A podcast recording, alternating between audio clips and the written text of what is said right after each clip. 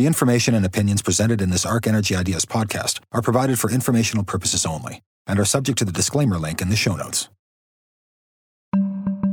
This is the Arc Energy Ideas Podcast with Peter Tertzakian and Jackie Forrest, exploring trends that influence the energy business. Welcome to the Arc Energy Ideas Podcast. I'm Jackie Forrest. And I'm Peter Tertzakian. Welcome. Well, we certainly got a lot of feedback on our electric vehicle in winter podcast last week. Yeah, we certainly did. I guess it was a couple weeks ago. We enjoy, by the way, feedback. So please Yeah. let us know what you think. That's part of why we do this. Yeah. Um, but what I did learn is there's many questions people had that we didn't get to. Yeah. So I think we're going to have to have a podcast in the future. A lot of people are asking questions around the battery life and how that would affect my ability to get to 10 years and the risk associated with that.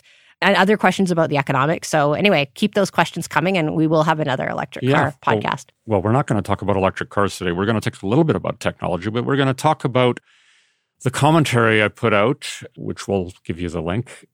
It's been one year that we've gone from $60 oil to zero and back up to 60. Yeah. So Talking about cars. Talking about zero to cars. 60. Zero to Uh, 60 and this back. Is, this is the oil price one, not something you'd want to live much more than once in your career. And if you could avoid it altogether, that would be good. yeah. so let's talk about it. But first, before we get to that, Peter, I want to congratulate you. I don't know if all of our listeners know you were appointed to the federal government's net zero Mm. advisory body. This is a group of 14 people from across Canada that are tasked with helping the government understand how they can achieve net zero by 2050. And that's part of that legislation that they Mhm. brought out before Christmas. Yeah, no, I'm excited by it. I mean, it's a daunting task to think about how we're going to get to net zero. It is an advisory body. We advise Minister Wilkinson in the federal government. And I think I'm going to learn a lot, learn a lot about our country and the different views from across the country, different industries. It's not just an oil and gas thing, it's pathways to net zero across all industries. We haven't really met yet, but I think we'll have plenty to talk about on the podcast as I uh, work with these 13 other very capable people to see how we're going to achieve this goal within 30 years. Well, I'm looking forward to learning uh, what you Mhm. guys work on because obviously that Mhm. really fascinates me. I did notice in the press release it said the committee will be a permanent resource. I think, Nothing is permanent, I think we've learned in this world. But anyway. yeah. So maybe a long term appointment here for you, Peter. Wait and see. Mm. Okay, let's talk about your recent commentary 60 to zero round trip, nine oily lessons from the pandemic. That's the title. Well, it's our one year anniversary. It's a one year anniversary since the lockdowns. I've been working from home for one year now. Yeah, I was thinking about that. March 7th was the day that the Saudis declared Mhm. the oil price war. Simultaneous to that whole lockdown. Yeah, and it was kind of over the next week or so that everything changed in people's worlds, right? Really dramatically. Yeah. And the schools were locked down. I was just actually thinking that when the schools were locked down, I remember looking at this Dr. Deena Hinshaw and wondering about her. And, uh, you know, a year later, she's just a well known character in all of our households. Celebrity. yeah. We, we listen to her daily announcements and Yeah. wonder what our new freedoms will be. If you'd told me a year later, we'd still be wondering about all these things. I might not have believed it back Mhm. then. Well, it was a tumultuous week in many ways. I think we were all in sort of that whole shock and awe about how a pandemic could radiate out of the other side of the world, all the way around the world, and affect us. But it happened so rapidly. And it was simultaneous, as I said, with that Saudi oil price flooding of the market, the Russians effectively participating with them, pounding the price down at a time when consumption was about to collapse. So, boy, it was a year ago. It almost seems like it was forever. But the column I wrote was to understand the consequences of how we went from $60 a barrel to zero and back to 60 in the span of one year. And it's really remarkable because to that point, it was somewhat of a thought experiment, a thought experiment of, well, what would happen if people were to stop using oil altogether and stop driving, stop flying, and the price went to zero? What would happen to the oil industry? What would be the consequences? It was a, actually kind of a legitimate question in the minds of those who are trying to say, well, if we get off oil really quickly, what is going to happen to the oil business? Well, we got a taste of it with this almost global scale economic experiment where the price of oil did go to zero, where we did stay home, where airplanes went off. And the consequences of that, or I should say, the equivalence of that, we've done some calculations, right, in terms of how many effective cars went off the road and flights. We basically worked it out at its worst point in April of 2020. We estimate in the range of a third of the vehicles were probably off the road. Mhm. And then up to 95% of the airplanes. It really varied by jurisdiction, but there were jurisdictions where it was that bad in terms of how many planes were out of the skies. So it's just like almost overnight, it was an experiment. You know, what would happen if a third of the vehicles were converted from oil to, say, electric vehicles?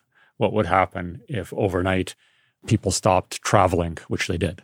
So it, I think, gave us a flavor for how difficult it is to get off oil because this monumental imposition upon 8 billion people on the planet all of a sudden being immobile. And actually, in hindsight, what I noted was it only took down our oil consumption by 20%. Yeah, and that was just for that April time period. Yeah. Today, it's a lot less. It is shocking because I think a lot of people didn't recognize that light duty vehicles are not the only thing that consume oil. And we still continued to want to eat and move goods around and and a lot of shipping still happened. So it really didn't have such a drastic impact. Now, I mean, obviously it had a drastic impact, 20% reduction of, you know, what happened to the price and the supply chain. Mhm. But that level of lockdown didn't reduce oil demand maybe as much as people might have thought. No, it didn't, nor did it reduce emissions really that much. It was down by what, about 5%? For the whole year, only expected to be down 6% in 2020 compared to the previous year because we did see such a rebound in demand. By the summer, demand was only maybe down Mhm. 6%, not 20%. It's important to diarize this because then you and I on this podcast have talked for a long time, and even before the podcast in our writings and things, that the scale of our energy consumption, which is dominated by fossil fuels, is really almost unfathomable in its scale. You immobilize society, and even after that, it's only a 20% impact. It just gives us a sense of the scale of the challenges ahead we have. Yeah. And the Paris Agreement would need to achieve a similar reduction by 2033, ideally without a bunch of behavioral changes, but maybe some behavioral changes would be needed to achieve that goal. And we can Yeah. talk about that. Well, that leads into sort of the point number two is our behavior did change overnight. We were told we couldn't move out of our homes. We couldn't certainly fly. And that technology subbed in very quickly. It So- really did. so- You know, I guess it was had been ready for a long time and people uh, weren't ready to adopt it. But it's not that video conferencing was new, it just wasn't widely used. You know, it was there. It didn't have to be developed. I think that was the advantage. It didn't have. Yeah. and I was certainly surprised with the rapid ramp up in internet use and everybody having to stay home and watching streaming video for entertainment, conversing with each other through Zoom and, And video and calls. video yeah. calls and what have you. And then we couldn't go to the stores, so we had online shopping and all the ordering. And you know, yeah, there were some hiccups here and there, but it was absolutely remarkable how our behavior changed overnight.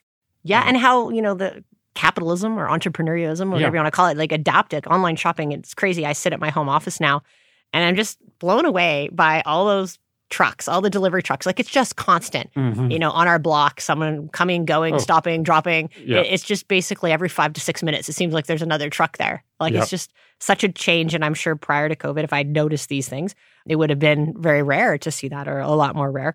And so, yeah, it's amazing how fast people adapted and companies adapted. And I think this really sparked the tech rally because the event really showed how tech could change our lives so rapidly and how it could adapt. And that tech rally, which was dominantly sort of in the Amazon and the Apples and the Googles and what have you, and the companies broke through trillion dollar market capitalizations.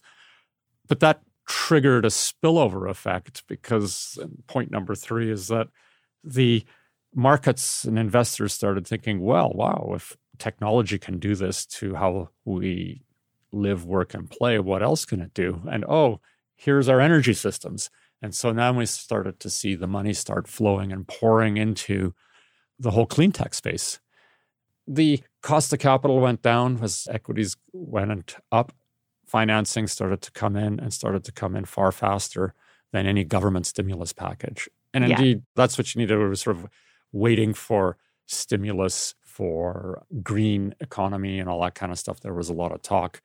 And there was, of course, necessary stimulus to support all the people that were put out of work by the event. But the amount of money that started flowing into the climate tech, green tech, clean tech, whatever you call it, space, really started to accelerate. It's kind of crazy what some of the equity prices have done mm-hmm. over that time. I do want to talk a little bit though about behavior change before yeah. we go on, yeah. because the IEA they have a scenario for getting to net zero by 2050. Most people don't know, but that sustainable development scenario that's often referred to is not a net zero 2050 scenario. It's actually a net zero 2070. That was done several years ago when that was the goal. Now mm-hmm. the goal is 2050. And so they gave us some indications of where they're going to go with that. Apparently, the full scenario is going to come out here in a few months, but they actually talked about to get to the net zero 2050, we are going to need behavioral changes. Mm-hmm. And so they actually modeled in some behavior changes. Interestingly enough, they're not the ones from the pandemic by and large. There's a little bit for working from home, but there are things like measures that could reduce transportation emissions by 20% would be replacing flights that are less than one hour with low carbon alternatives. So maybe mm-hmm. you drive in a zero emission electric car or a rail that's electric. Walking or cycling for all trips less than three kilometers. So get your runners on. You're not going to be using your car if you're going three kilometers. And reducing your road speed by seven kilometers an hour. Not so great for the Tesla drivers. No. They're going to have yeah. to restrain well. their, their speed. But all of that could actually save 20% of the emissions from transportation, oh, they estimate. Well, I think that's the thing is that what we've learned as a consequence of this event is that technology can dramatically change the way we live, work, and play. Now, I'm not suggesting that anybody, including myself, wants to stay at home 24 7 in front of a screen. But I think out of this is going to come technologies that can give us behavioral change in ways that we haven't thought of we talked about it last week on the podcast, right? Space heating and space cooling, like mm-hmm. setting your thermometer a little differently to save a little bit of energy. If everyone and did cumulatively, that, it makes a lot of difference. Makes a huge difference, right? Cycling and walking, mobile air conditioning. I think that one will be quite interesting. You see that in Japan, right? Instead of cooling off your whole house, you just wear like a cooling pack on your body.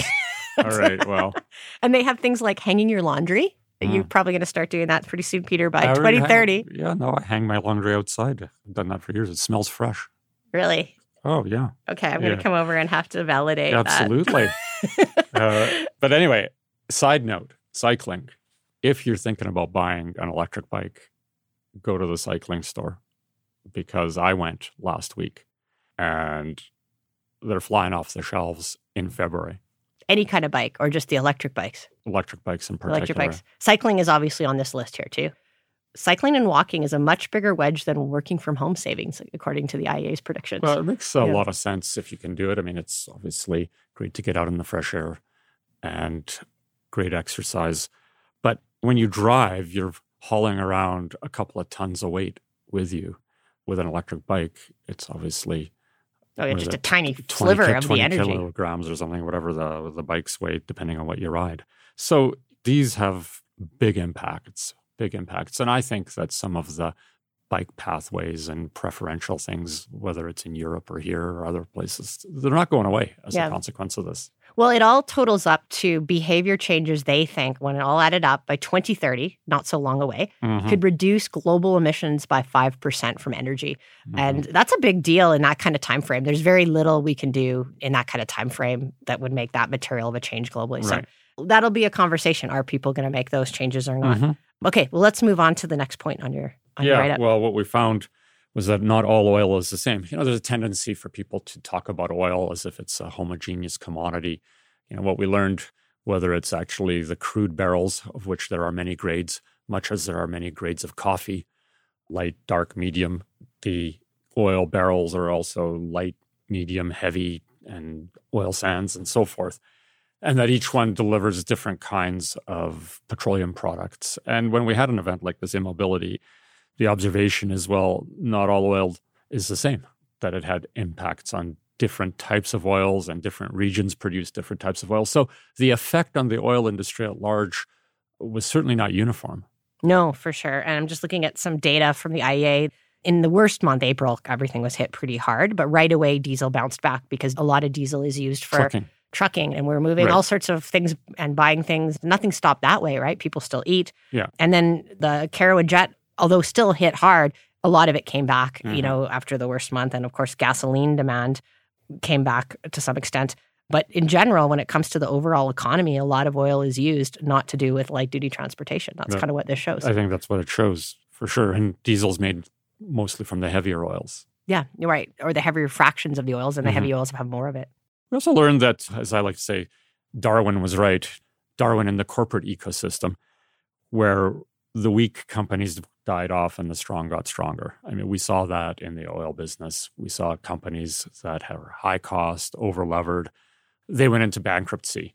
And then we saw a lot of consolidation coming together. So, you know, the lesson here is an extension, a rapid extension of what we were already seeing in the industry pre pandemic was the need to lower costs, consolidate, get economies of scale, and just become stronger in an environment where it's getting more and more competitive and demand potentially was leveling off. So, in many ways, the pandemic has served as a catalyst, an accelerant for the industry to be able to withstand stronger shocks in the future by getting rid of the weak and making the strong stronger. And I think that theme, even though we have $60 oil again, I think as we saw a couple weeks ago with Seven Generations and Arc Resources, I think that theme will continue because these companies now are not really so focused on growing their production, but growing their cash flow. Mhm. And if you're not going to grow your production, how are you going to grow your cash flow? It's going to be more efficient.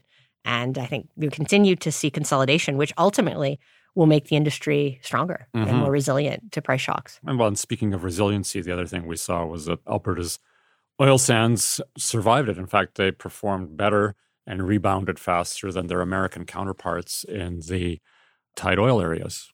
And this year, the oil sands, if prices stay where they are today, they're going to generate a lot of cash flow. I think the problem with the oil sands is they have high operating costs. So people say, oh, they're the high cost barrel. And they are. And you saw that when the prices dropped, some of the oil sands producers were the first ones to announce they were shutting in because Mhm. every barrel costs more on average in general than maybe a conventional oil barrel. But once they are back up and running and the price is above their operating costs, they're much more resilient because they don't decline. And so they were able to come back. In fact, production in Alberta is now higher than it was before COVID, Yeah. where if you Mhm. look at the Americans, they've lost 2 million barrels a day of production. Yeah. So, And I think those operating costs through consolidation are going to come down. I think through efficiency gains because of the realization that the industry has to withstand more of these types of shocks potentially in the future. So the operating costs are not as high as people think they are. And they certainly weren't the ones, the companies within the global oil and gas ecosystem that were uh, picked off first. no, they definitely fared better. If you look at the oil sands companies today, because they didn't lose production, they don't lose their production when they stop investing capital. So the price signals worked. You know, when the price went, started precipitously falling as a consequence, first of all, from the Saudi oil price war, then followed by the demand drop off due to the pandemic. On that way from 60 to zero, the rigs went home. And then, as you pointed out earlier, the production started to get shut in. The supply started to contract to meet demand. Of course, there was a lot put into storage and a temporary glut was created. Now the price starts coming back, and there's another year of investment that's been weak. And so the question that I had was is that price signal $60 now strong enough to catalyze drilling again and growth? What do you think? doesn't seem loud enough yet. I mean, you wrote that, but I agree with it because what we're seeing is that in general, companies continue to give guidance that they're going to stick with their plans and uh, not grow and give more money back to shareholders. And in some cases, they have debt that they want to pay off. If prices stay where they are, there's going to be a significant amount of cash flow. So we will see. But that seems to be the plan right now.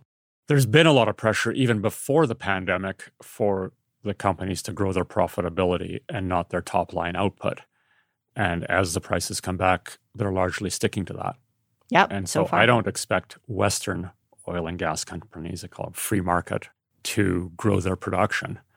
Whereas I think on was it last week's show or a couple of shows ago, we talked about the Russians got their big oil field up in the Siberia that they're spending hundreds of billions of dollars on to fill in. Yeah, eventually, if they do the whole scale. Yeah. No, I think they will grow. And obviously, I think OPEC would like to gain more market share. I mean, Yeah. that was the whole thing a year Mhm. ago last spring, is because they wanted more market share. I'm not sure that Yeah. intention has gone away.